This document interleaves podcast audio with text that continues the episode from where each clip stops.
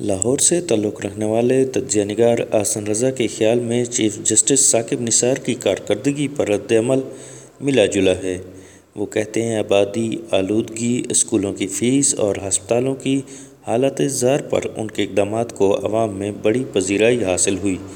کئی لوگوں کے خیال میں بیوروکریسی صرف عدالتوں ہی سے ڈرتی ہے اور یہ خوف عدالتوں کی طرف سے از خود نوٹس لیے جانے کے واقعات سے پیدا ہوا۔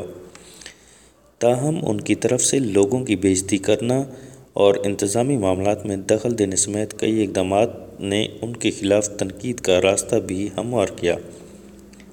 پاکستان کے سابق چیف جسٹس افتخار چودھری کے بارے میں خیال کیا جاتا تھا کہ انہوں نے طاقتور جرنیلوں کو نکیل ڈالنے کی کوشش کی تھی، لیکن چیف جسٹس ثاقب نثار پر ان کے ناقدین یہ الزام لگاتے ہیں کہ انہوں نے سیاستدانوں کے خلاف فیصلے دیے، جن سے جمہوریت کمزور ہوئی۔